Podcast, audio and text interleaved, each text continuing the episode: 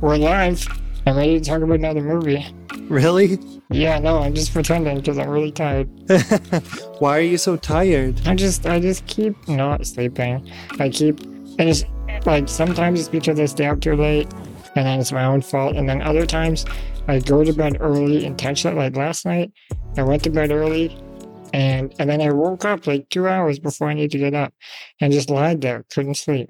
Really? Yeah, it never happens to me. I'm usually, and I don't want to brag, but I'm usually really good at sleeping. Yeah. Like you're a skilled sleeper? Yeah, like it's one of my top three assets. Yeah. But I can't sleep these days for some reason. I don't know if it's just like I'm doing too much or I'm excited about like life and summer and getting out and doing stuff and I don't know, or maybe I'm stressed about something, you know, like there's lots going on, but I probably should figure that out instead of just complaining about not sleeping. But I'm so tired. Usually there are two reasons uh I'm not sleeping. One is because I uh, inverted my sleep schedule and like 1 a.m. feels like feels like 10 p.m. for me. Mhm. And then the other is like I'm excited, like super excited. Rarely, if I'm like stressed or depressed, I sleep instantly because it's like, oh, a break from the stressor, Yeah, you know? I don't feel stressed. You don't look stressed. No, I just feel tired. I mean, the other, like historically, the other reason I can't sleep is because like it's December 24th and I'm like, Waiting for Santa. yeah, Yeah, yeah. Historically, come on. I remember like that feeling so vividly of Me like too. trying to trick myself into sleeping yeah. and and then you wake up in the morning and you're tired because you spent all night thinking about what material things you're going to be excited about. Right. So my question to you is is there a metaphorical Christmas time occurring in your life right now that's keeping you awake at night? I think summer is Santa. Santa is summer. Summer is coming. The only problem is you can't leave out milk and cookies during the summer. No, milk is a bad choice. yeah, for sure. Yeah. Anyway, yeah, how are you? I'm uh, I'm okay. I'm kind of stressed out. So that means you're sleeping well. I coincidentally I did sleep well last night. I went to bed real early to Yeah. avoid my life. Yeah, fair enough. yeah. Um Do you have an issue falling asleep when you go to sleep early? uh, it depends. On whether Santa's coming the next day? Yeah, or usually the thing that keeps me awake when I'm in bed is the fact that I'm not going to get much sleep and I'm going to have a miserable day the next Mm, day. Yeah. Oh, Yeah. true. And then you start to think about the next day to see what parts of it you can cut or something. Yeah, it's like it's like shy bladder, but for your circadian rhythm. You know, because like you get shy bladder because you're like, if I don't piss right now, the able-bodied people outside my door are going to wonder why the disabled guy fell into the toilet. If I don't piss right now, I'm going to Oh, be super, yeah. I get what you're saying. yeah, super embarrassed and like really Yeah. you know it's just not a good thing i i, I have a date a new date outside and and it, it's a woman and she's great and i'm taking forever to pee Well, that's a great reason to be. no that's not a real reason i'm just saying that that has happened okay Uh, it's- Oh, like it's hard for me to go to take a leak on a date really? yeah Hmm. Like you actually try to pee on your date? I, yeah just not gonna laugh at all at that silliness uh fuck off tony no like during the date oh, and her doing it? All right, I'm done. please okay please and thank Yeah. you Do you think the Queen is ableist? The Queen of England? Because here's my premise I think the Queen is ableist. And I think she's secretly disabled. And I hope she listens to this. Yeah, it, yeah, for sure. Me too. Have you heard about her whole refusing to use a wheelchair thing? Uh, I have a hundred year old grandmother who refuses to use a wheelchair. Or, Is she the Queen? Well, she's the queen of my family and she's like a wonderful person. I don't want to paint her as this awful ableist person because she is fucking a hundred. Okay, let's talk about the Queen then. Okay. Because the Queen is obviously 300 years old, right? Yeah. Like, what do you think a typical day in the Queen's life looks like? Uh, it's a lot of tea and a lot of uh, reading and probably word games on her iPad. You think she reads like murder mysteries?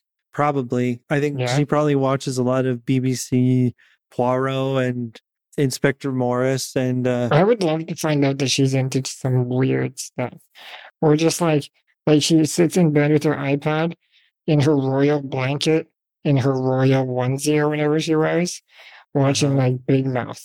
hold on, you haven't explained to me your conspiracy theory about how the queen is disabled. So she has openly, or not she, I I don't think she specifically, but one of her like PR guys has said, because she's been starting to miss certain events, right? Yeah, she missed the Jubilee, like the day where that was meant for her. She was supposed to be there. Yeah, this is why it all came up because um, I have some colleagues in the UK and they had a four day weekend to celebrate the Queen's birthday. Uh huh. So we started talking about the Queen. Obviously, I know next to nothing, but I did find out that she started to miss stuff. Obviously, she's 300 years old. And also, she refuses to use a wheelchair Right. because she doesn't want to be seen in a wheelchair because you know what wheelchairs are not queenly. Well, they are just mobile thrones. We we use mobile phones. Why not mobile thrones? Yes, but according to the queen, it's either a cane or you sit it out.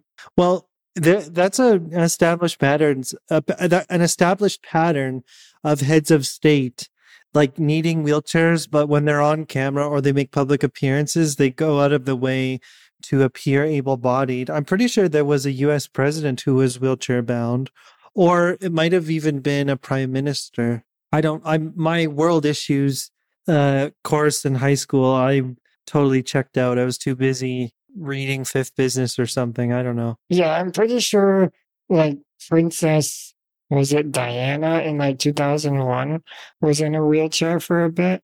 Princess Di died in 1997, famously. The Queen in that movie with Olivia Colman, she was in a wheelchair. Remember, we we watched it. Princess Margaret was in a wheelchair. okay. Yeah. Are you going anywhere with this? How do we make wheelchairs? What do you mean am I going anywhere with this? the queen, who is like the head of this bullshit empire, yep. is Ableist. ableist. Yeah. Where else is there to go? But instead of a wheelchair, she has somehow decided that it's appropriate to ride around in a golf cart. Okay. So she'd rather be seen in a golf cart than in a wheelchair. Like Trump. Yeah, let's compare the Queen to Trump. I like this. What other comparisons can you draw? I know nothing, literally nothing about the Queen. I don't watch Downton Abbey. I, I don't care. I there's that stupid show on Netflix, The Crown. I just don't care. I don't really want to consume anything that celebrates the monarchy. It's a really silly concept. The golf cart that she drives, or doesn't drive, obviously someone drives her. They call it something like the mobility of nobility or something like that. no way. It's outrageous. the nobility mobile. The the mobility and nobility device or the I don't, it's something ridiculous. Get the fuck out of here. Yeah. Because they don't want to say wheelchair. I bet you I bet you the Queen has a indoor power chair. I bet you she sits in the shower, sits on a wheelchair to poop. Uh, she is disabled. Right. We should have the queen on here. Uh, she's a closeted wheelie. Yeah, well, very closeted. Yeah. But I think we should try to have her on here before she dies. I don't think it's appropriate to say that there's a wheelie in the closet because there aren't many accessible closets. That's true. Yeah. I um drove through a closet door. Recently? No, but it has happened. Is it your current closet door? Yeah, I don't have closet doors anymore because I drove through them. Like you got them revoked as a penalty for destroying your apartment? Because I had to, I literally, like, I was, it was a whole, I was horsing around, drove through these closet doors. And You're gonna have to give me more explanation than horsing around. Are you 50? I was just getting up to my usual. Hijinks? What do- I'm trying to think of like the 50 year, year oldest word. Tomfoolery. Tomfoolery is a good one. Yeah.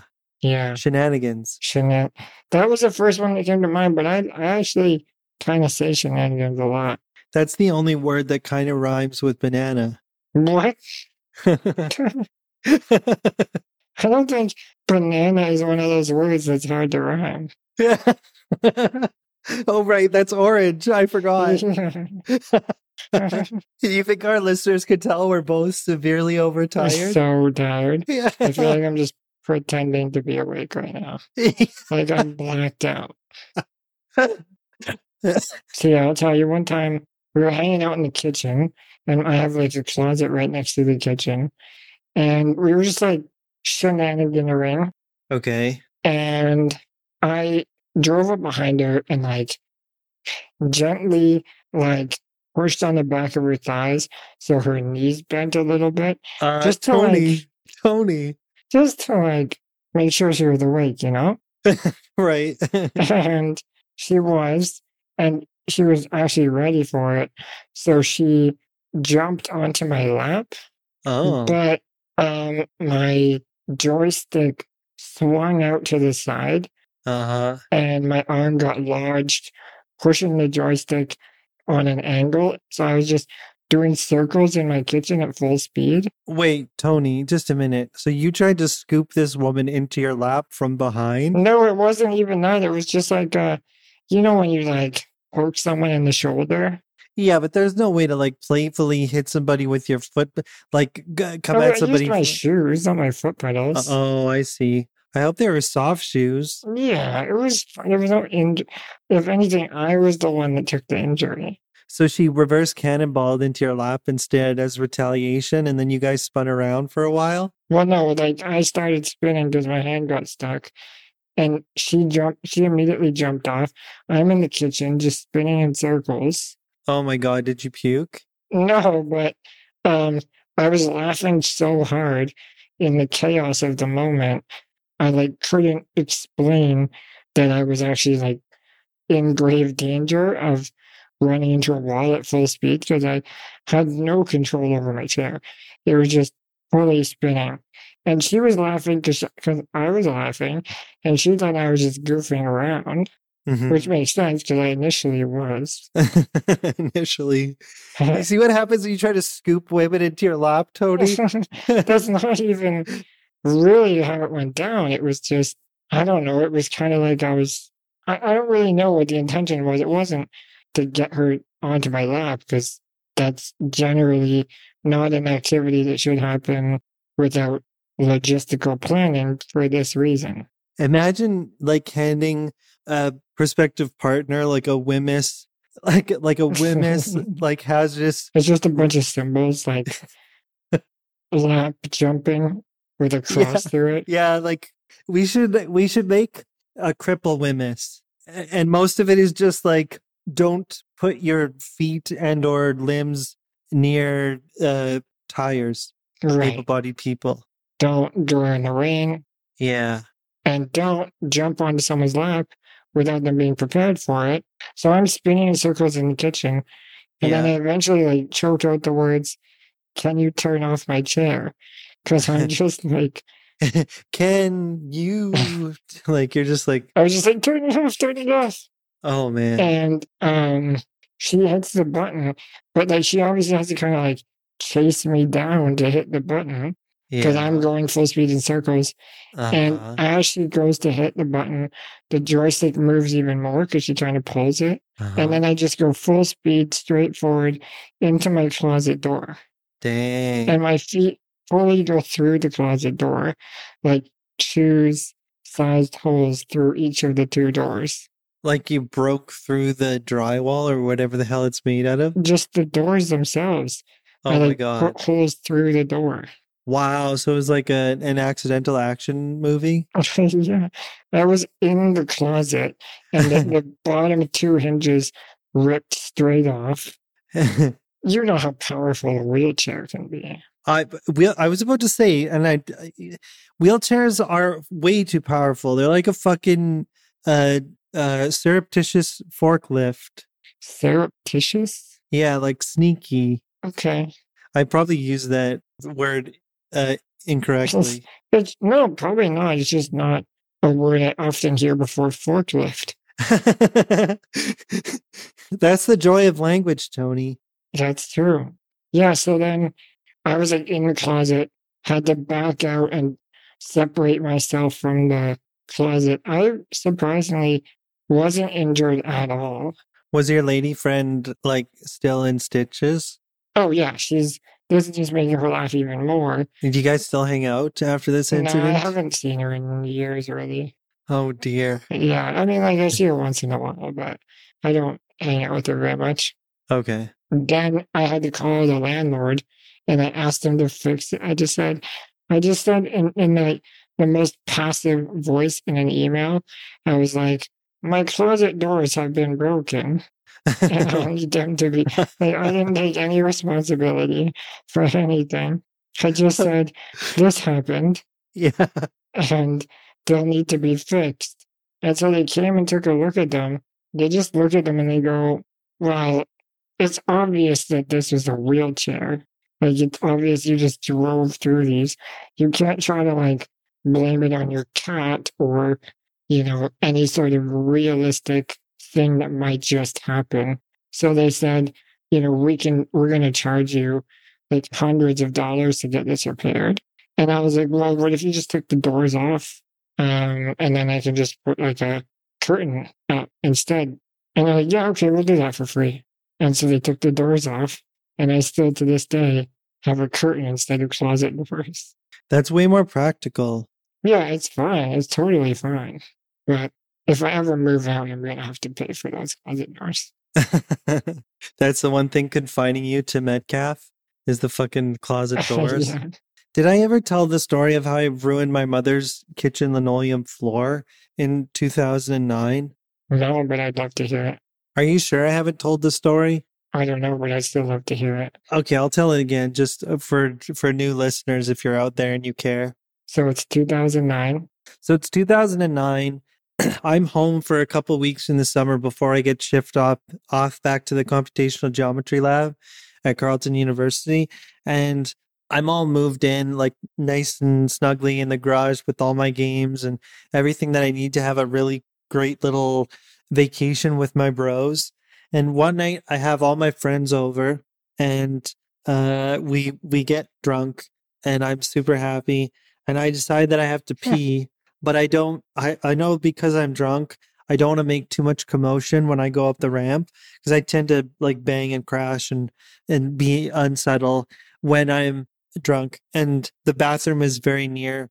The closest bathroom to the garage is very near to my parents' bedroom. So I'm like, I'm gonna go to the other bathroom on the other side of the house. But the problem is it's only a half bathroom and the width of the fucking room is super narrow. Like the door is made for extra skinny, able bodied people. Right. Like if you had an extra sandwich for dinner, you probably wouldn't be able to fit into that bathroom door. Yeah, And so- bathroom equals a half door. Yeah, exactly, exactly. So you gotta you gotta do like a bit of like Tom Cruising, you like you know sidestepping into the bathroom with fancy footwork, uh, like an action hero to get in. How and do you access the- sidestep in a wheelchair? I you can't. You got to transition. So what happens is I really had to pee and I was very drunk. And so I drove up to the door. I had my power chair like at the at the base of the door, which opens outward. I slid out of the chair, like move the foot pedals out of the way, slid out of the chair and grab onto the kitchen sink. And from the kitchen sink, I sidestep over to the porcelain. And then, you know, I I I took a leak and I was sitting there and I'm like, oh my God, I've had too much to drink and I'm a little woozy and I needed to puke. So what happened was I was like, I don't want to puke all over my clothes. So I took off my shirt and I threw it uh, on to the power chair. And the shirt caught the joystick and the power chair was still on. And so it proceeded to drive the chair into the door frame. And, you know, because there's a full wall uh, like in front of me, and the doorway's too narrow. Thank God.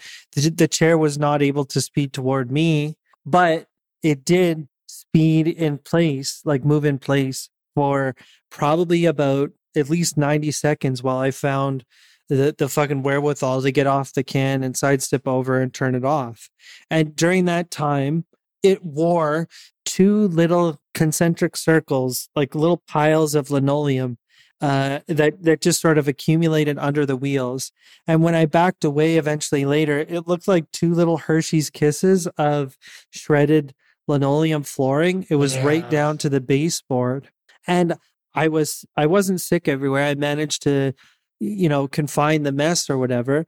But so I had I was really sick and then I had made this mess and I was like terrified to tell my mother because my mom is a super sensible person, like really down to earth, like not very like she's not like traditionally domestic or whatever you say, but if you fuck up her house in any way, she gets like she takes it deeply deeply personally and so she was absolutely fucking furious with me yeah. the next morning and i woke up i had a horrible hangover i knew i had fucked up her floor and i was like she's gonna be so pissed at me and and and it, when she gets pissed she's not like loud it's just like you you get the silent treatment and she's then disappointed uh, yeah the whole house yeah. the whole like the atmosphere fills with the weight of her anger and and disappointment yeah. and so you wake up and it's like you're you're chilled because you're like fuck i'm not welcome here because I've done something awful. And so when I woke up, she had packed up all my shit, like all my vacation. Really? You know, I had all my my monitors out, my computer was ready to go. I had my little TV, uh, my gaming station. She packed all that shit up, and she's like, you know what? You're gonna read for a week, and then you're going back to Ottawa. and I was like, Jesus Christ, that fucking sucks. And you know, it's funny because my dad actually did not believe initially like the incident played out as I had as I had claimed. I don't know if they thought I was if I was like covering for like one of my friends, one of my irresponsible friends, or if they thought I was like belligerent and angry at them somehow while I was drunk, which is never the case. I'm always a happy. Or that you uh, misremembered it because you were drunk. Yeah. So he actually literally like tested my theory. And to this day, I have no idea why they didn't trust like my account of the of the chain of events. He tested your theory being like he got in your wheelchair and did the same thing? No, he he threw a cloth on the chair from where I was seated in the bathroom to see if it would catch and drive the chair. And of course it did because that's how it fucking happened. That's really funny. Yeah. It was super funny. He like went full fucking Sherlock on me. I have no idea why. Is it calculating the angles? You can see like the beautiful mind numbers floating around so you can get that perfect throw. I don't know, Mr. Drunk Joe. It sounds like you're trying to sabotage your mother's kitchen. I definitely have some linoleum stains, for lack of a better word, on my floor from wheels spinning, but never me. It's always an attendant accidentally drives my chair or purposely drives my chair, but just doesn't, it catches a wall or something. And I have a few spots where it's just bare. My mom, it like isn't necessarily like a clean freak and she's not like like invasive or intrusive in my own spaces especially if i don't meet her standard of cleanliness. But there is a part of her that is constantly worried that my grandma is going to see the state of the house like before she's ready to host our extended family. And so I think when she sees some part of her home destroyed by a wheelchair, especially if your grandma refuses to use a wheelchair. Yeah, exactly. Exactly. So like you know, my grandma is ignoring that those things exist. And then that those are also the things that destroy the house. but all that to say, wheelchairs are very powerful and you can do some significant damage. But I wouldn't I, say too powerful. It's pretty fun to be able to like pull people, uh, push people down a hall in a cardboard box. Those types of things are fun. You're way more adventurous than I am in that sense because I think you have more control. And when you panic, you can probably I mean, you can probably at least think your way through this situation. I mean, I don't have spasms either. No. So if I get startled or nervous, I'm still able to drive the same way. Right, exactly. Yeah. And I don't even think I can fucking speak properly when I'm nervous, which I kind of hate because it's like a tell all. I mean, I think that's true for a lot. Like I, when I'm nervous, I can still physically speak, but I'm more sheepish and probably talk differently. I think that's the same for most people. Obviously, yeah, it's probably different for you because your vocal cords are actually just spastic. Yeah. Hey, um, do you want to talk about a movie for a while? Yeah, I would love to talk about a movie. Actually, the movie we watched um, started with a pretty fun, potentially ableist song. Do you remember what song it started with? No, you're not going to do a rendition, are you? It started. Should I? I? I don't have one prepared, but Can we first just establish? what song it was? No, no, let's just establish firstly that the film came out in 1993 when this song would have still been quite novel. Honestly, I still like the song. I'm not dissing the song. Just it's a perfect opportunity to try and make a parody. I okay, fine, but it just plays like way too much at weddings. It's too much for me. Okay, well, that's very negative of you. Yeah. Okay, so the song is obviously 500 miles. Obviously, that's I don't know if it was obvious. That's the only song that is played at weddings. Can you think of how it might go as a parody? Would you like to? How does it start? It's like, oh yeah, it's like when it, when I wake up and I know I've got to pee, I've got to pee, but I can't get to the bathroom. Yeah. Keep going. You're not helping at all. Okay, so I lie there thinking how I've got to pee until I. I, I wish I could make this about the linoleum floor. when I'm too drunk and I know I've got to pee. I've got to pee, but I can't get to the bathroom. I can't walk even one mile. You're not even just gonna leave me here on my own. I'm so sorry, but I just hate this song. Sorry, it's partly just that I have a like a tired brain and That's fair. yeah, the my neural pathways are blocked. All right, we're done. Anyway, what movie did we watch? We watched a film called Benny and Joon. Yeah, this was uh, a recommendation. One of my friends, uh, I was telling her about the podcast, and she was like, "Have you ever seen this movie?" And I hadn't even heard of this movie. I hadn't heard of it either.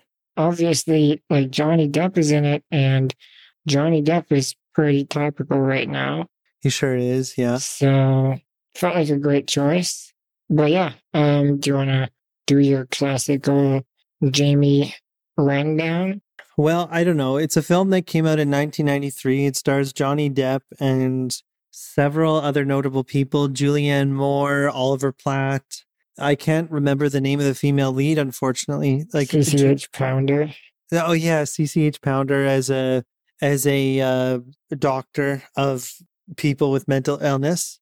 That's a side character from The Shield, and I got really excited when I saw her name because I really liked her character. The movie is stacked. I wish I could fucking remember the name of the lead actress.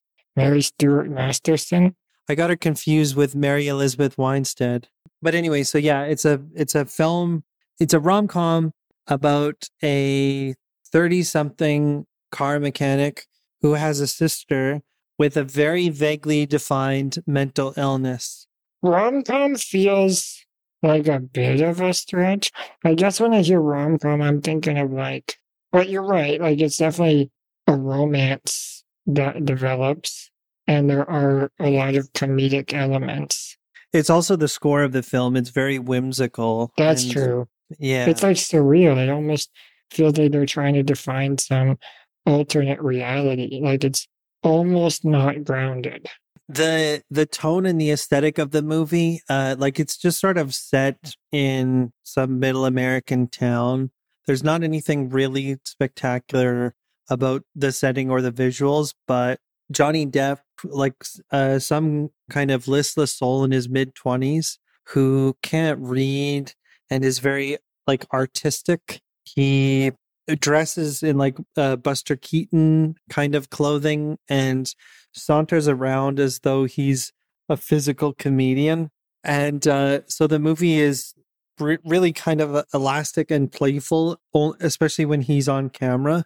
It sort of feels like it's trying to be something from early Tim Burton without the gothic, without the gothic elements. It did have some character similarities to Edward Scissorhands. For sure. Maybe it's just because I'm seeing Johnny Depp again, and th- that's this is the second movie he's in that we've covered. But Mm. he has this interesting charm when he's trying to play like an eccentric sort of outcast character. Yeah, it does seem to be sort of more in line with who he might be as a person, or at least who he was 30 years ago, and evidently not today. But he um he's unassuming, like he's a lead character, but definitely doesn't want to steal every scene that he's in. It makes me want to push What's Eating Gilbert Grape higher on our list. You think so? Yeah. Well, anyway, the concept of the film is that this this car mechanic, played by some generic handsome dude, uh, has a sister with a mental illness, and he's her primary caretaker. And he's getting pressure from his sister's doctor and his like wider friend circle of men, exclusively men, to put his sister into a group home, and he's refusing to do so. And the kind of thrust of the film is this like weird urgency that is placed upon him by the doctor to explore the possibility of moving into said home. Yeah. So I think we're just sort of like waiting around to see how their relationship evolves in the wake of her, again, very vaguely defined mental illness. They just keep saying, you know, Joon is mentally ill. They don't, and then there's all the vague symptoms of like Dustin's Ho- Dustin Hoffman's character from the uh, Rain Man, but never a formal diagnosis. And I think that has to do with how little mainstream Hollywood films there were as of the, as of the time in 1993 Yeah. that really delved into the particulars of mental illness just like any any character in a wheelchair in a piece of media pre 2005 was just like somebody in a wheelchair and that like uh, their legs Yeah. just didn't work and that's there's no formality to it Which I, I don't think is anything against the movie because when you think of it in that context, it's kind of it's a bold risk that the movie was taking to try to attempt this story. Yeah. But uh, just kind of the way that the movie talks about Joon, like her brother is, It's ill informed, right? it is, yeah. It's definitely told exclusively from the perspective of Joon's caretakers and the people around her.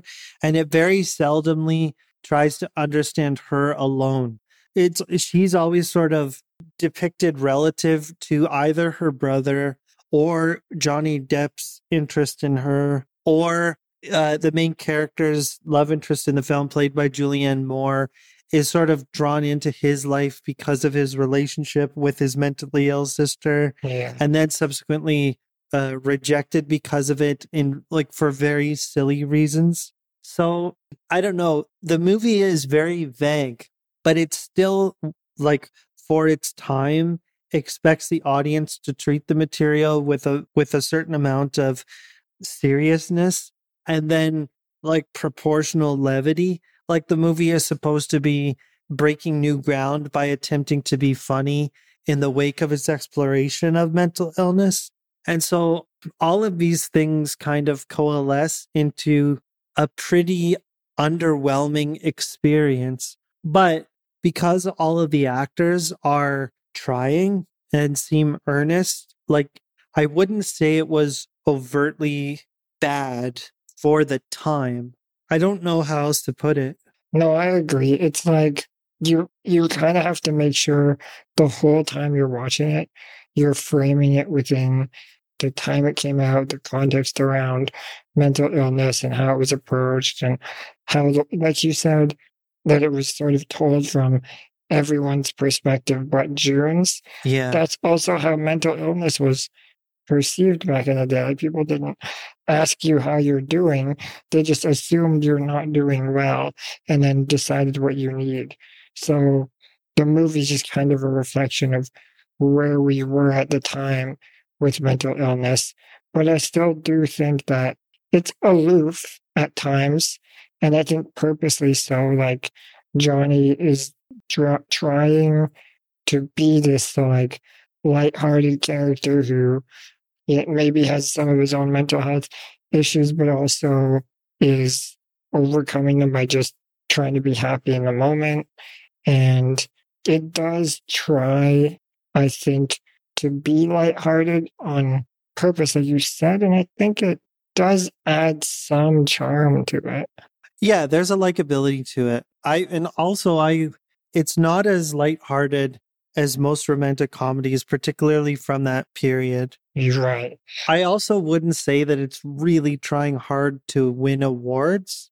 So it's No. kind of like like a middling movie. But I say that in a like as a compliment. There's not pretentious. Yeah, I find it truly ugly when a film is being uh dramatically pretentious when it really can't back up the supposed weight of the story that it's trying to tell. And Yeah. this movie is certainly not that. So I can kind of give it some leeway.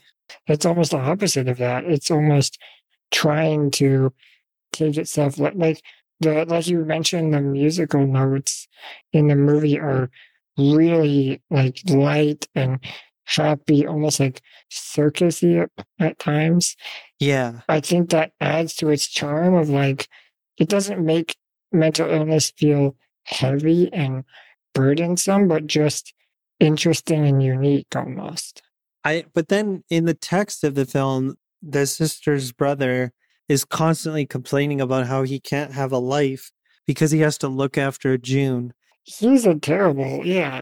He's like an awful person. But I think that's an important character because that's probably a pretty common conception of being like a, a family member or, you know, maybe even like in a relationship with someone who has like mental illness or other disabilities where you're kind of like, you feel like you have to be different or perform differently or act in service of their needs. It's, it's a very problematic approach, right? For sure. Can you play the clip uh, called Vacation? I think I called it. I mean, I can't even keep a goldfish alive. What chance do I have with Joon? If something bad happened to her, I'd. I'd never ever be able to forgive myself. A group home is the right thing for her, Benny. Yeah, this is definitely for her own good. Hey, it's for both your own good. How much longer can you do this to yourself? Your life is literally passing you by. You're right. You're right. What am I doing with myself? I spend my life working on cars and taking care of my sister.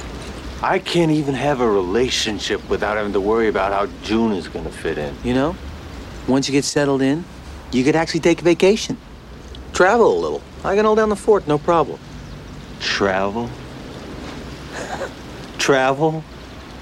Benny, there's a whole world out there, man. I mean, picture yourself on the open road, wind in the hair in the El Camino. See, the thing is, is that the movie repeatedly, especially in the first third of the film, it asserts that caretaking uh, for a disabled person is kind of in itself uh, a a prison. Uh, you can't have a relationship, you can't travel. Like, like none of your aspirations outside of your immediate job are really all that realistic. It's all consuming. But how many times do you think that that's a real situation that happens? I sh- I'm sure that, especially back then, happened a lot. Probably even still now happens sometimes, where people feel like they, as caregivers, are the victims. For sure. But I'm just saying that, like, so this movie comes out in the early 90s. I am six years old and my sister is 11. I just think, like, this is the kind of movie that my mom's siblings might watch and think, I can't imagine what Maureen and Jerry's lives are like. Right. And and in the 90s, like, it's kind of okay to side with Oliver Platt, like the main character's friend there who's talking. It's kind it's still like they're not exactly in the wrong for thinking these things. And No. cha- characters are constantly telling the main character, uh, I, I am surprised that you've gotten this far with Joon. How many times do people say that to you though? Like, oh man, if I had your life, I couldn't do I, it. I I know they say that to me all the time, and it is offensive because they don't know me. Exactly. What I'm not I'm not saying these things to agree with the movie or because I agree it's terrible. Like nobody should think like this. It's a very problematic, very toxic way to think, and it can really affect the people around you, especially the people you're talking about. Mm-hmm. But it's it's also maybe important to show it so that people can have these conversations and realize that that's not a good attitude. Yeah.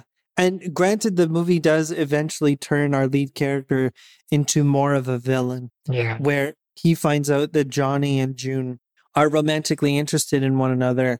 And at first, he responds by attacking Johnny and by shunning his sister. And eh, that's like the final straw. Like, you can't live with me anymore if you're sexually active, which I is so ridiculous. Obviously, it's ridiculous, but you know, so th- this is the lowest point for our hero when he decides that he doesn't like his sister for, you know, uh, bumping up against Johnny. Bumping up. I yeah, I like I sort of empathize or sympathize with the movie and the period that it came out in, but it's still it's still really hard to watch this stuff because Yeah. it's only a few years later that attitudes kind of start to shift and these people are more overtly considered non-sympathetic uh it, like in mainstream storytelling but it it just sort of validates your the unspoken truth that we're afraid able-bodied people still believe in Yeah, no, for sure. Um, it's like devastating to hear, but also maybe unsurprising. right yeah and this is a film that considers itself to be embracing of uh the the novel this is a movie that maybe isn't even meant for mainstream audiences like johnny depp is not in the point in his career where he's really taking on leading man roles. Like he's he's exploring some pretty niche films that maybe won't necessarily win a wide audience. The cast of characters in this movie they're all they're they're all well known later obviously but at the point at which the film was made like nobody know i don't think anyone really knew who julianne moore is or oliver platt or cch you know so Interestingly, though, this is the exact same year What's Eating Gilbert Grape came out. yeah and the premiere of frasier there's all kinds of frasier all over this movie in terms of the co- co- the costume design I think you just have Frasier colored glasses. i do have frasier colored glasses Yeah. You see Frasier all over me, I'm sure. i don't think i associate you with frasier I'm almost offended. I know how much you love Frasier. oh no What do you That's a see in me, Benedict Cumberbatch?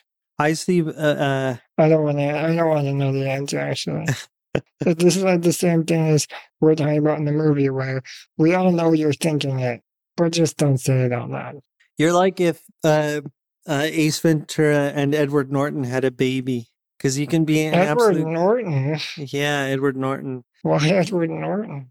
because he can be a total goofball, but also like very like serious and professional and potentially profound when you want to be. No way. I don't.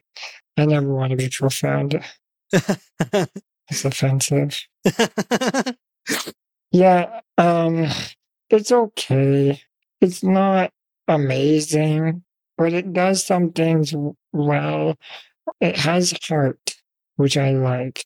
It definitely Yeah. is charming, and it makes you sort of want to understand the characters better.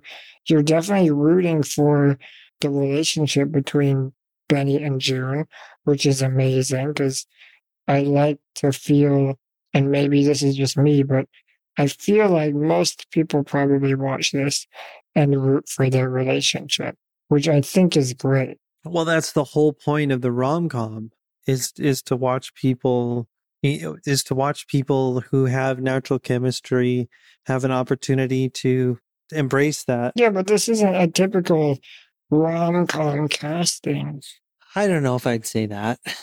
I mean, in the sense that there's two people sort of on their own separate islands that somehow find their way to each other. That is typical. But again, it sort of just feels bordering on not in this universe. Like there are some very whimsy, surreal moments that make it feel like a storybook. Mm-hmm. Um, as though Johnny Depp might even be a figment of Joon's imagination. Yeah. And he's this like this public entertainer, this Charlie Chaplin like uh dancing kind of frivolous, uh Ah. playful and a Peter Pan like individual. Yeah. But it's all part and parcel to the way that the film infantilizes both Joon and Johnny. The suggestion that because Joon is difficult in a vague sense, she's moody and she occasionally has panic attacks and she will lash out in sort of a nonviolent fashion. She did like at her worst, she has a panic attack and needs to calm down and breathe, or she'll start hitting herself. And that's like the sum total of her mental health symptoms. Yeah, that was interesting because throughout the movie, that part where she starts like hitting herself, the one I'm thinking of at least happens right near the end. But up Mhm. until that point, it plays with the spectrum of mental illness quite a bit, where her position on it is really fluid at times. And it, I think it makes it easier to empathize with her, but also um, makes it more jarring when she has, A full on breakdown yeah, on the bus. that requires, yeah, that requires medical intervention.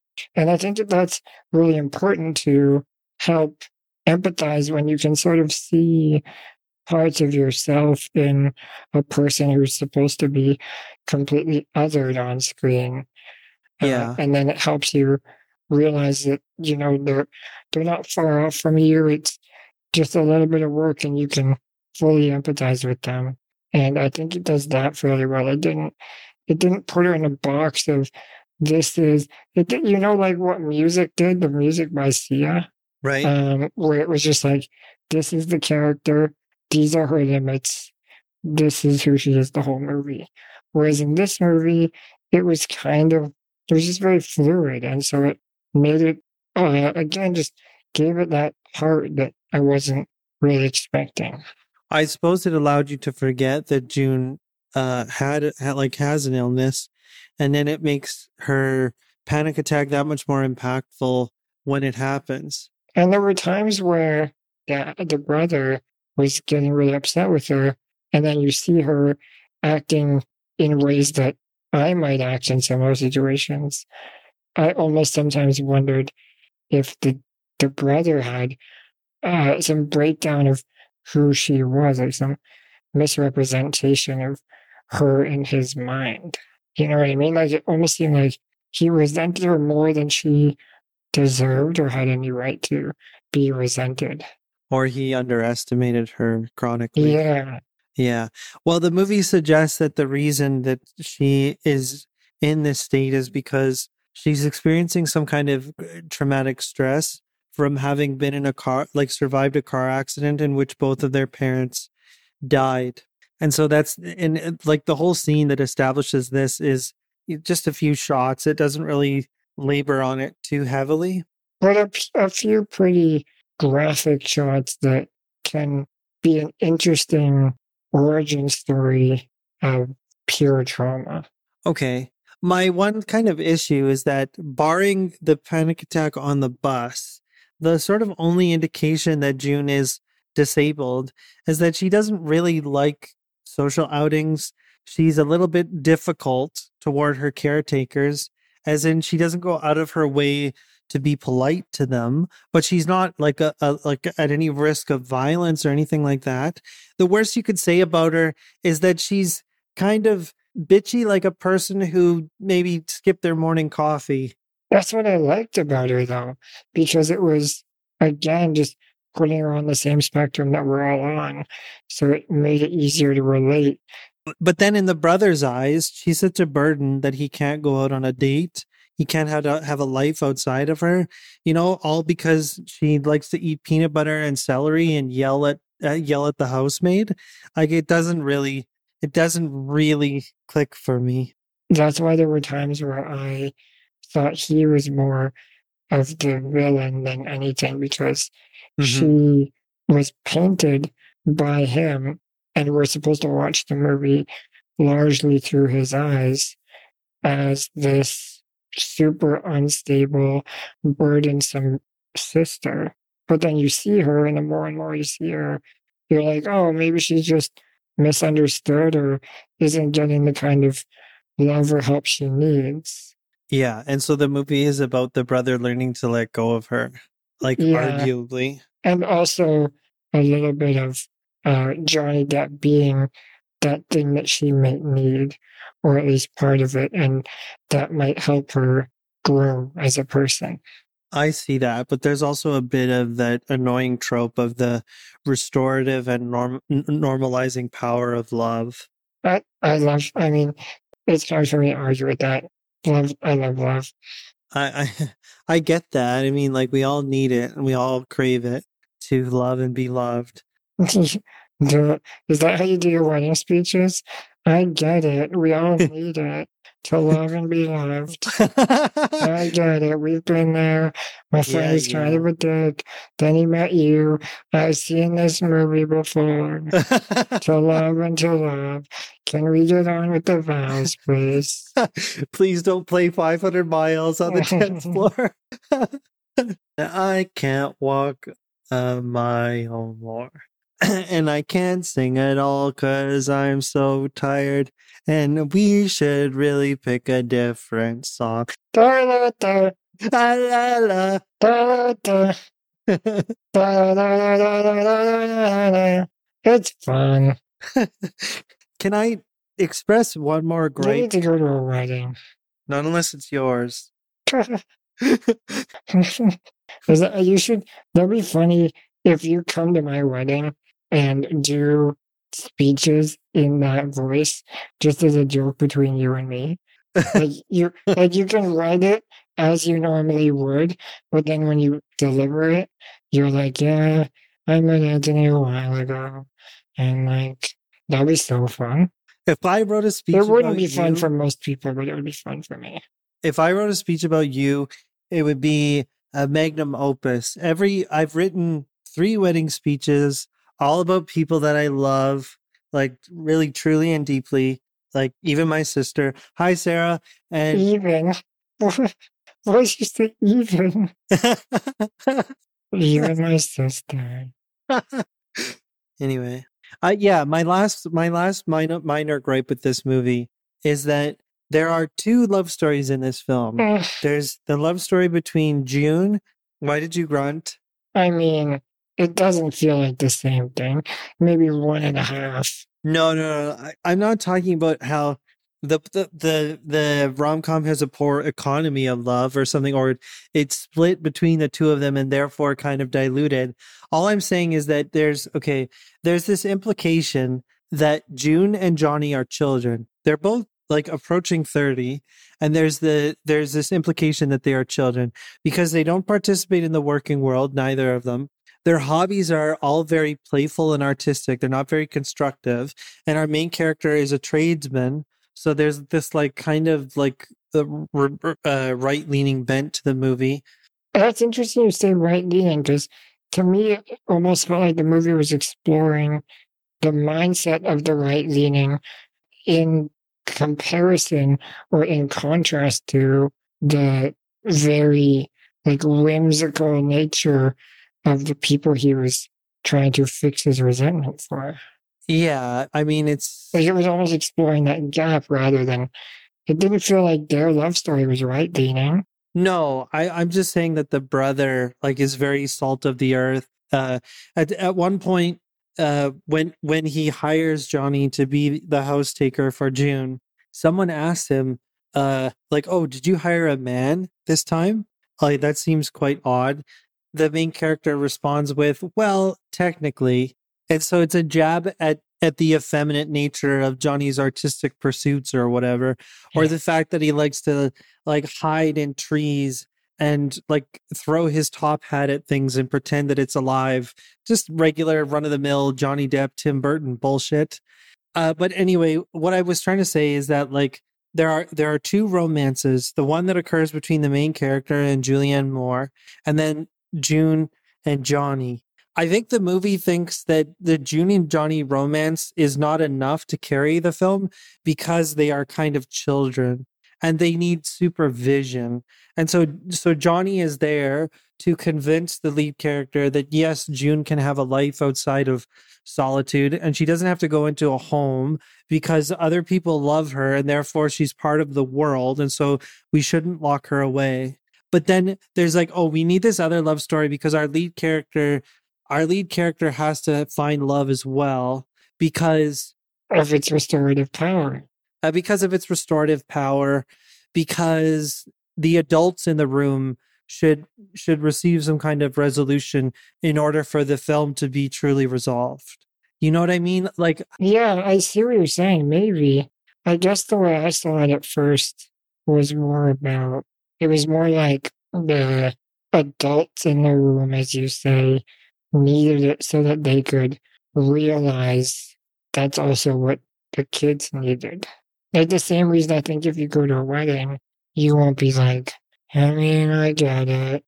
To have and to hold. uh but it's it's still so it's that trope in a lot of uh lighthearted comedies where the infantilized characters understand the world better than the real adults Yeah. and and then the resolution of the film is the adults catching catching up with the children I like that trope. I know you do, but the closing scene of the film is uh, Joon moving into the like like a rented apartment, uh, and her landlord is the main character's girlfriend, and so the main character and his girlfriend go to visit Joon at her new apartment, and uh, Joon and Johnny are making grilled cheese on a fucking uh, ironing board because Johnny is so whimsical that he uses like an iron to press down on his grilled cheese sandwich. So it it makes it feel like they are they are a classical fam- familial unit rather than like brother sister like extended family members. And so it's like the main character and his girlfriend now have custody of Joon and Johnny except they're able to live out of the house. And so now our main character can go get it on because Joon is finally out of his life and yada yada yada yada yada. Let's not gloss over that it's kind of genius to make a grilled cheese with an iron. I totally want to try it. Yeah. We used to have one of those grilled cheese makers where you put everything in, close it, and then in a few minutes it's done. It's perfectly pressed, perfectly crunchy. And I still think about that. The cafeteria at the daycare when I was a kid used to have every few days they'd have tomato soup and grilled cheese Yeah. and I can still smell and taste. It's the perfect combo. I I know. I know. With the with the grilled cheese maker too, if you put a little too much cheese, then it will ooze out the sides and then burn in the edges, and then you get to eat like crispy burnt cheese. And I know that might not sound appetizing, but it was my favorite part. I always liked the most burnt foods as a kid. Well, that's because you had to contend with fucking porridge. That's true. I didn't like burnt porridge though. That- that's the thing is like if you have if you're if you're in a household where people can't cook you just set a low bar and then the simplest things are delicious I guess that is probably why I like condiments so much. I was like, let me try changing this up with some barbecue sauce or hot sauce. they rescued all of your meals And I just felt alive. i'm being a real dick today No, I, the movie is, it has like a, de- a depression throughout. Like there is a very solemn feel. It's almost like Johnny Depp feels like he's overacting because the rest of the tone is so low and solemn and subdued that when he's like being this character actor mime like personality, it almost feels contrived or out of place. And so that that dichotomy is a bit jarring for sure. It just barely does not feel out of place. Like it's just on the verge. Yeah. Right. It's like surreal almost. Yeah. It's like, dude, you wandered onto the set of the wrong movie. Like, go back to fucking Willy Wonka or something. It's like, what if Edward Scissorhands got clean? yeah. He got prosthetics. He got prosthetics. He went to rehab for a bit. He got accustomed to the real world. He went into the sun, got some vitamin D. Yeah. Yeah. And then, you know, it didn't work out for him. So he got a lot more vitamin D, got very drunk, and became a pirate. Right. Yeah. If you, you could probably put all of Johnny Depp's movies on a timeline, and they might all be in the same universe. I hate the Pirates of the Caribbean films. They're so aimless. They're so awful. Oh, should we cover them? They're so boring. They are pretty boring. They don't have a plot. I think of when I seen the first one. Uh, fucking Pirates of the Caribbean feels like if Terrence Malick was given a Disney property and he, he just wandered about the set of a 3D amusement park ride. I don't know who that is. It, it, I'm sorry, that's alienating, but some people know what I'm talking about. Okay, Terrence well, Malick. He's supposed to be some fucking genius, but he he can't anchor his narrative to save his soul. It's like he's like a movie director perpetually on mushrooms. Terrence Malick. Michael, our producer, is going to hate me for saying this. Sorry, Michael. Anyway, the last thing that I, the last grievance that I had, I think I mentioned it earlier. You've said that four grievances ago. the whole, the whole sex thing, like, um, Wait, what whole sex thing? Like Joon and Johnny have sex during the movie, and it's fine. It's nice. It's they not. bump up against each other. Yeah, it, it, it's nice. It's not like they don't overplay it or underplay it. It's like exactly as it should be. Quite a nice, nice little moment. Whatever, whatever. You're the gatekeeper of sex. That sex was exactly as it should be. Speaking of fucking conservative assholes, that's apparently what I am right now. No. But anyway, the I just the movie starts off and it's like the brother's like, "Oh, I'm taking care of Joon, so I can't get laid." And I just, why is that the case ever, ever, ever? It's like are Oh, I know. Yeah. are- are disabled people so asexualized that it's literally Yes. contagious? To, it's it's literally contagious to their caretakers. Because I don't think that's the, the fucking case. You Yeah. know, uh, yeah. How do you get hard knowing you have a disabled son at home? exactly. Yeah. No, for sure that's that's a thing. Disabled people we we both know and we've talked about how asexualized disabled people are.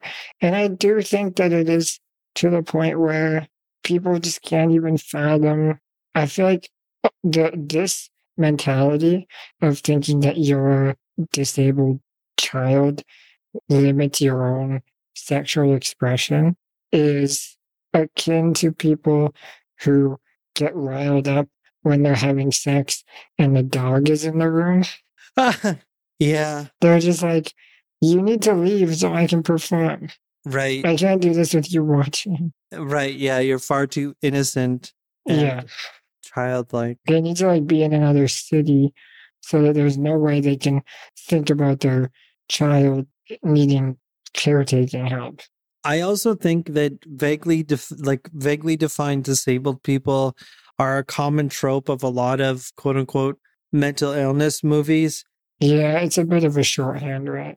because people are, I think people have a mild fantasy of being sick enough that they can totally forego like the rules of politeness or the confines of Oh. like the confines of formalities in a professional or personal Yeah. context and so they're like they like we partly kind of wish we could be Joon so that we could do weird things like fucking paint all day and and just like flip out at our at people who try to impose some kind of order or authority upon us Yeah. and and like we want to be Johnny Depp at like we want to be uh, somebody whose development is arrested in, such that we can climb in trees and pretend we are uh, Peter Sellers uh, late into our adulthood and it's uh I, I think it's uh, the these characters exist more as a fantasy for for able-bodied people Yeah, that's very interesting because that is a pretty pervasive thought process of thinking that the grass is greener, or if it's like the same mentality as people who are like, if I won the lottery, I would do all these things.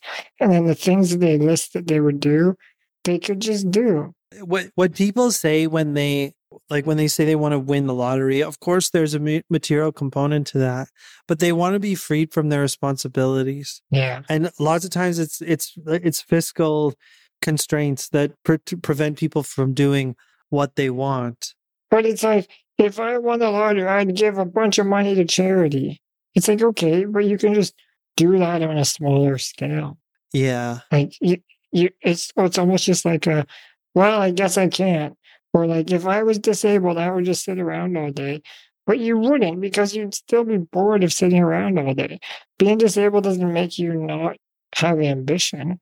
right yeah not being gainfully engaged whatever that means i don't necessarily think you need to have a job in order to have purpose No, I just I definitely don't think that. that's just an unfortunate byproduct of the world we live in But I think you have to be passionate about something. There has to be sure. something that makes you excited to do it. Right? Even Yeah. it, can, it can be. It doesn't have to make you money, but it can be like an art project or a, any sort of project or a hobby or something. yeah But also, I think it's like when people are like, "Oh, if I was in a wheelchair, I would just zoom around all day. That sounds so fun." It's like, yeah, maybe it's fun for a few minutes, or like fun when you're playing hockey, but that's just because hockey is fun and sports are fun, and, and like you can. It's the same as getting on your bike. Like you can still do that. Yeah, they they mean in the short term. Yeah, and it is fun sometimes for sure. I love just like zooming down the canal and feeling like a bike. I went through a few summers where I had minimal responsibilities. Like the only thing I really had to wor- worry about was some like uh lightweight coursework, and I would say it, it was really nice. Oh yeah, vacations are amazing. Yeah, But I think it's also nice because you know what it's in contrast to. for sure. So it's like there are vacations where eventually at the end of the vacation you're like, all right, I'm ready for work. Yeah. I need to get back to some structure and some responsibility and you know, feeling like I'm contributing to something fun or exciting or something that impassions you. Speaking of fun, do you have a wheel breaker for this week? uh, I thought of one a few days ago, but then I promptly forgot it. Maybe it'll come back to me. Maybe this will help.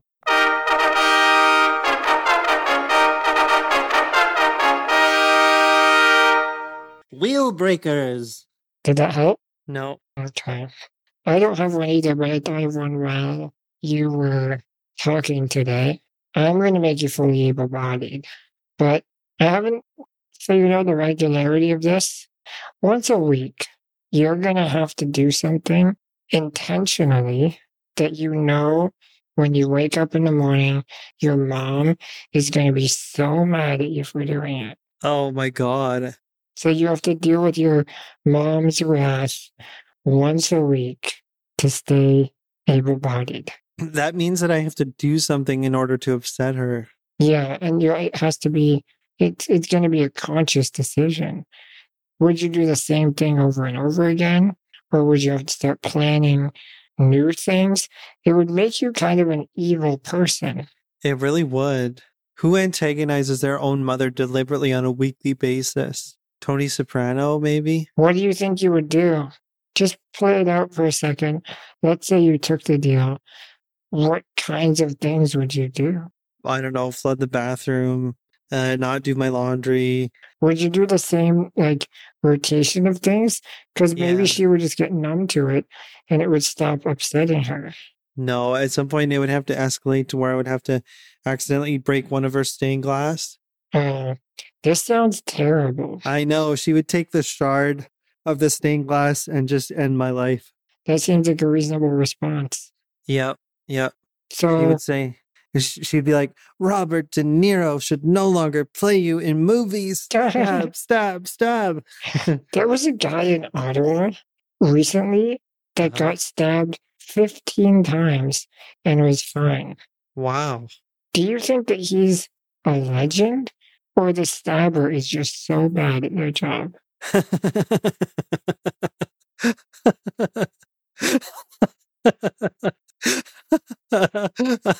You're pretty proud of that one, aren't you? I'm proud of how much you're laughing. he just like stabbed him with like an unsharpened pencil. like what? One of those takeout knives. Terrible. Terrible. So yeah, um, back to your mom stabbing you with like stained glass I don't think I could do it because because of the regularity. well no, because the few times that I have done it in my life are permanent are permanently seared in my brain. Do you think you would get numb to it though? Or what if you're like, Mom, I had to flood the bathroom to be able bodied this week? What kind of monster would I have to be to grow numb? What if it was like once every quarter? Tony. I don't think I could I don't think I could agree with this. If no, I, I don't want you to really. I'm glad you said no. if I even like uh, like burn some rubber on her new linoleum, which she got subsequently after that incident, like I will be homeless. Yeah. Well, yeah, but it wouldn't be hard for you to, if you're able bodied, you would just move out. Yeah, I suppose. And then you'd have to like make the trek to Thunder Bay every quarter to just upset your mom. To upset my own mother. Uh, that sounds, well, you could just like be really, really nice to her for the other days so that like she'll be like, oh, I hate that you flooded my bathroom and set the kitchen on fire, but thank you for the flowers. No. Yeah, that's. I was. Ve- I would be very surprised, bordering on probably concerned. My the rest of my family would immediately reject me, like far and wide, even on my dad's side. You don't think that there's a world where you could make your mom sympathize with it? No, not at Right. all. But mom, don't you understand? Like, No. I can walk now. no, I could be a pain in the ass toward Jerry, like for you know maybe a month before I had like would be ostracized. But my mom, it would be like Instant. because you have to think too. Her sisters were not happy with me after the fucking linoleum incident. Fair enough. It sounds like a disaster at Chernobyl or something when you put it that way. Like I caused uh, an explosion that released 35 uh, linoleums of nuclear gas. I don't know. My apartment has taken some damage from you. It's never really been a thing for me that I. I what did I do? I fucked up your towel rack, didn't I? Yeah, it's never been the same. Really? It's fine. Who- It's just a thing. I just don't care about stuff. What? Says the guy with a $3,000 uh, robot vacuum. Yeah, but if it exploded tomorrow, I wouldn't be sad. You I'd be like, wouldn't? well, damn, that was a waste of money, I guess. I guess. Like, that's, that's what I'd be like, oh, well, I guess I could have spent that money on something else. oh, that's that. Yeah. Jack, you got a new toy. like on the weekend, I was hanging out with some friends, and all of a sudden, I looked down, and I was pretty drunk, so I thought I was hallucinating, but I I could have sworn I saw some smoke coming from the USB charger of my phone, and this is after I had just been in the rain, and then my phone said something like, "There is dust or debris in the charger. We're disabling it for now." And then a few seconds later, one of my friends goes, What's that smell? It smells like something's burning. And then in my head, I'm like, Was that my? F-? So I unplugged it. And the next day, I went to plug it back in, feeling like it would have been perfectly dry by then. It still didn't charge. And to, to even today, won't charge unless I use a wireless charger. It's it's barely been working for like two days, and I don't really care. It's just like whatever. Your phone the single lifeline that'll rescue you from any kind of mobility situation out in the wilds of Ottawa Yeah, is failing. And you're like, eh, it's just a thing. How do disabled people survive back before phones? They that's a just very ask for help. no, that that's I was about to say they didn't. They didn't. yeah, I mean, I'm gonna have to get a new phone for sure, but is that guy a legend or is the stabber just really bad at his job? Terrible. Shout out to the stabbing victim, you poor soul. shout out to the bad stabber. I think that might be the title of the episode. Uh, do you have a wheel breaker? You get to be 100% able bodied, but every day for 45 minutes, somebody tickles you. For 45 minutes? Yeah. That's, I would pee myself eight times. yeah well, good, I guess. 40, the plan is working. 45 minutes. yeah, 45. And is it random times throughout the day or like every night before bed? No, it's uh, it's random sneak attacks where they tickle you for one minute intervals 45 times. Do I get to choose who it is? Is it a random person? Because I'm going to start to hate this person. so I don't want it to be someone I, I admire or adore now, because then within a month I'm going to be like, get out of my life. Dang, yeah. That would ruin a relationship, right? For sure. The overly tickling girlfriend. It sounds like a Seinfeld episode. I think this, I, this these are good questions. Who tickles you? Jeez, I don't fucking know. But have you just like hired someone to stick around and tickle me at random points throughout the day? Yeah, the surreptitious tickler. Not to be confused with a forklift, though, right? yeah, those are two different things. Right. Okay. So I'm not getting tickled by a forklift. No. Is it 45 consecutive minutes? Well, I, you can choose. You can have it all at once or at one minute intervals. All I have to choose long. now forever, or I can choose on a daily basis. Uh, on a daily basis. Oh, okay. That actually changes things for me. Because if I could be like, tickle me for 10 seconds, 450 times, that would be funny. But I don't even know if I'd use that because that would really break up my day. what if you never see the tickler? They they always ti- they always tickle you from vantages where you can, you can never see them. but they're a real person. It's not like some mysterious force. Yeah, yeah, they're It's real, a real person. Is it that I can never see them, period? Or I just never see them like sneaking up on me? you you you can never see them. They always evade you. Like I- turn to, to try to stop them and they Yeah, just, yeah, tickling you from a different direction out of view. oh wow, that is a tricky tickler. Yeah, and every once in a while they say coochie coochie coo. I'm surprised they don't say that for the full 45 minutes. If your only job is to tickle, what else would you say? right. Uh, just a quick question about the tickler, though, because I'm concerned about their well being. Is this a paid job? Because this is a full time endeavor. For sure. How are they going to make a living? I wouldn't want to put someone in a position where they're like burdened by the task of having to follow me around and sneak up elusively tickling me and then struggle to put food on the table for their under tickled kids. So you pay them. I pay them. yeah, you pay them 50 I'm cents. a buying them for my own. No way. Yeah, 10 cents a tickle. You pay them. Why? I have to pay them to tickle me so that I can be disabled. They get paid by the Public Works Tickling Department. How about that? Oh, yeah, of course. I should have thought of that. Yeah, yeah, they're a government employee. The syrup ticklers. yeah.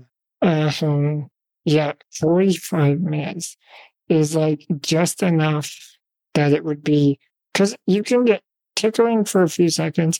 It's like, aha, okay, stop doing that. And then eventually there's a moment where I'm like, no, seriously, this isn't funny. I don't like you. And but after like five minutes, I'm like, this is bordering on abusive. Torture. Yeah. Yeah. I have a very, I, I don't have a good relationship with being tickled because I can't defend myself. So it's just people be like, "Hi, look at you." what do you, you could spin around in circles and drive into no, people tickle me in bed. Oh no! Yeah, it's rude. no, tickle you in bed. I don't like it. It's rude. I hope all of them have been partners and not just No, that's the thing. Sometimes there's what? like a tendency to think they're being funny. No, Yeah, shut the front door, and Tony. I have to, I have to like, and, and the thing is like, obviously my reaction is to laugh because that's Yeah. just what you do. But I'm not enjoying myself. Please don't tell me they like come to wake you up and then they think, "Oh, Tony looks grumpy because he didn't sleep well. I'm going to tickle him."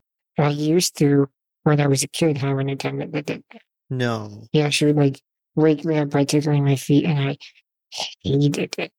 The only person who has tickle like permission to tickle me is like somebody that I'm uh, in a relation in a relationship with. Nobody, regardless of our friendship, our status, our family relation, does not have permission to tickle me. Not a single person. Not a single person. Wow, I didn't realize you had a tickle phobia. I hate it. It's because I can't. First, what's the point? First of all, uh, because it makes you laugh and you can't stop it. yeah, but it's not. It's like a jump scare. It's like a power that- play. Yeah, it's it's not real laughter. yeah. It's the same thing to me as when someone holds your hand, punches you with your own hand, and goes, quit hitting yourself. I wonder if you'd feel differently if you could tickle though. Oh, for sure. Yeah. I would sure. love a good tickle fight, Yeah, so but it's it's totally, not a fight. it's totally about the power dynamic. That's Yeah. what it is. I can't escape it. Yeah. Yeah, that it, 100%. Could you I would like ima- destroy someone in a tickle fight. could you imagine if instead of like for for taping of live studio audience sitcoms, instead of like audiences forcing laughter, they just had a mechanism in the chair where like feathers would come out and tickle the audience. That's what I'm saying. That's why I don't like jump scare horror movies. It's Right. like, this isn't scary. You're just No. tricking me. Yeah, exactly. Yeah, it's it's the it's just reactionary surprise. All that said, I would do it. Actually, No, I'm just kidding. No. That's it'd be funny to say that. But no, there's no way. I would be so miserable. 45. If it was like five minutes a day, I'd still have to think about it. Really, I, I was Yeah. gonna cut it down to fifteen for you. Do you a favor? You have to consider how long five minutes is. it's a like, long time. 10 seconds of tickling is already a lot. I guess so, yeah. But you won't be to- well. You will be totally powerless because you'll have to just tolerate it, or else you'll be disabled. Oh, that's true. Yeah, I wouldn't even be able to. Well, your instinct is to fight it off. Yeah, but you you won't be able to. You have to. I would rather be itchy for 45 minutes a day Oh man. and not be able to scratch it. well, Tony, I'm sorry, but I'm exhausted. That's fair. That- I'm exhausted. That's all I got in the tank today. I'm glad we uh, watched this movie. I am too. It was not on either of our radars. Viewing it, viewing it from a disabled vantage, like obviously I had my gripes, but it's still a pleasant movie. Yeah, it has a lot of heart. Like, I, I still think, like, What's Eating Gilbert Grape is a better movie in the same vein, kind of, and still Johnny Depp. But we'll just have to cover that movie too. We will. All right. Well, thank you for hearing me on the Queen. One thing I want to say actually is, um, listeners out there, if you uh, want to help us out a bit, uh, if you could go on uh, Apple Podcasts and like rate the podcast, that would be awesome. If you have some words to write about us as well, like we totally appreciate it. We don't expect it, but it would be nice because it does have an effect on our metrics, and we've never quite encouraged people to do so yet. So if you have some time, if you have some time and a couple thoughts to write down, please do. Yeah, you're right. Like, I've been always averse to asking people to do that because it feels self indulgent, I guess, but it definitely does help us. Um, especially like Apple Podcasts really cares about reviews and ratings and stuff. Um, so yeah, if, if you like it, but don't give us a five star review just because you heard us say that. Only if you actually like it, because we could also use some feedback. Constructive criticism is just as helpful. Yeah, like if you think that Tony doesn't eat enough dessert, you can give us two stars or You have to give reasonable feedback. Like if you realize Jamie does puns too often. But that was a very surreptitious comment.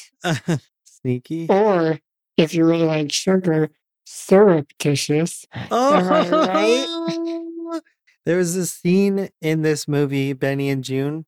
Uh, it's like the last scene in the movie when the brother like breaks into the mental institution to help rescue his sister, and the doctor like comes in, played by CCH Pounder. She like catches the brother, and I was like, "Oh shit, he's about to get a CCH pounding."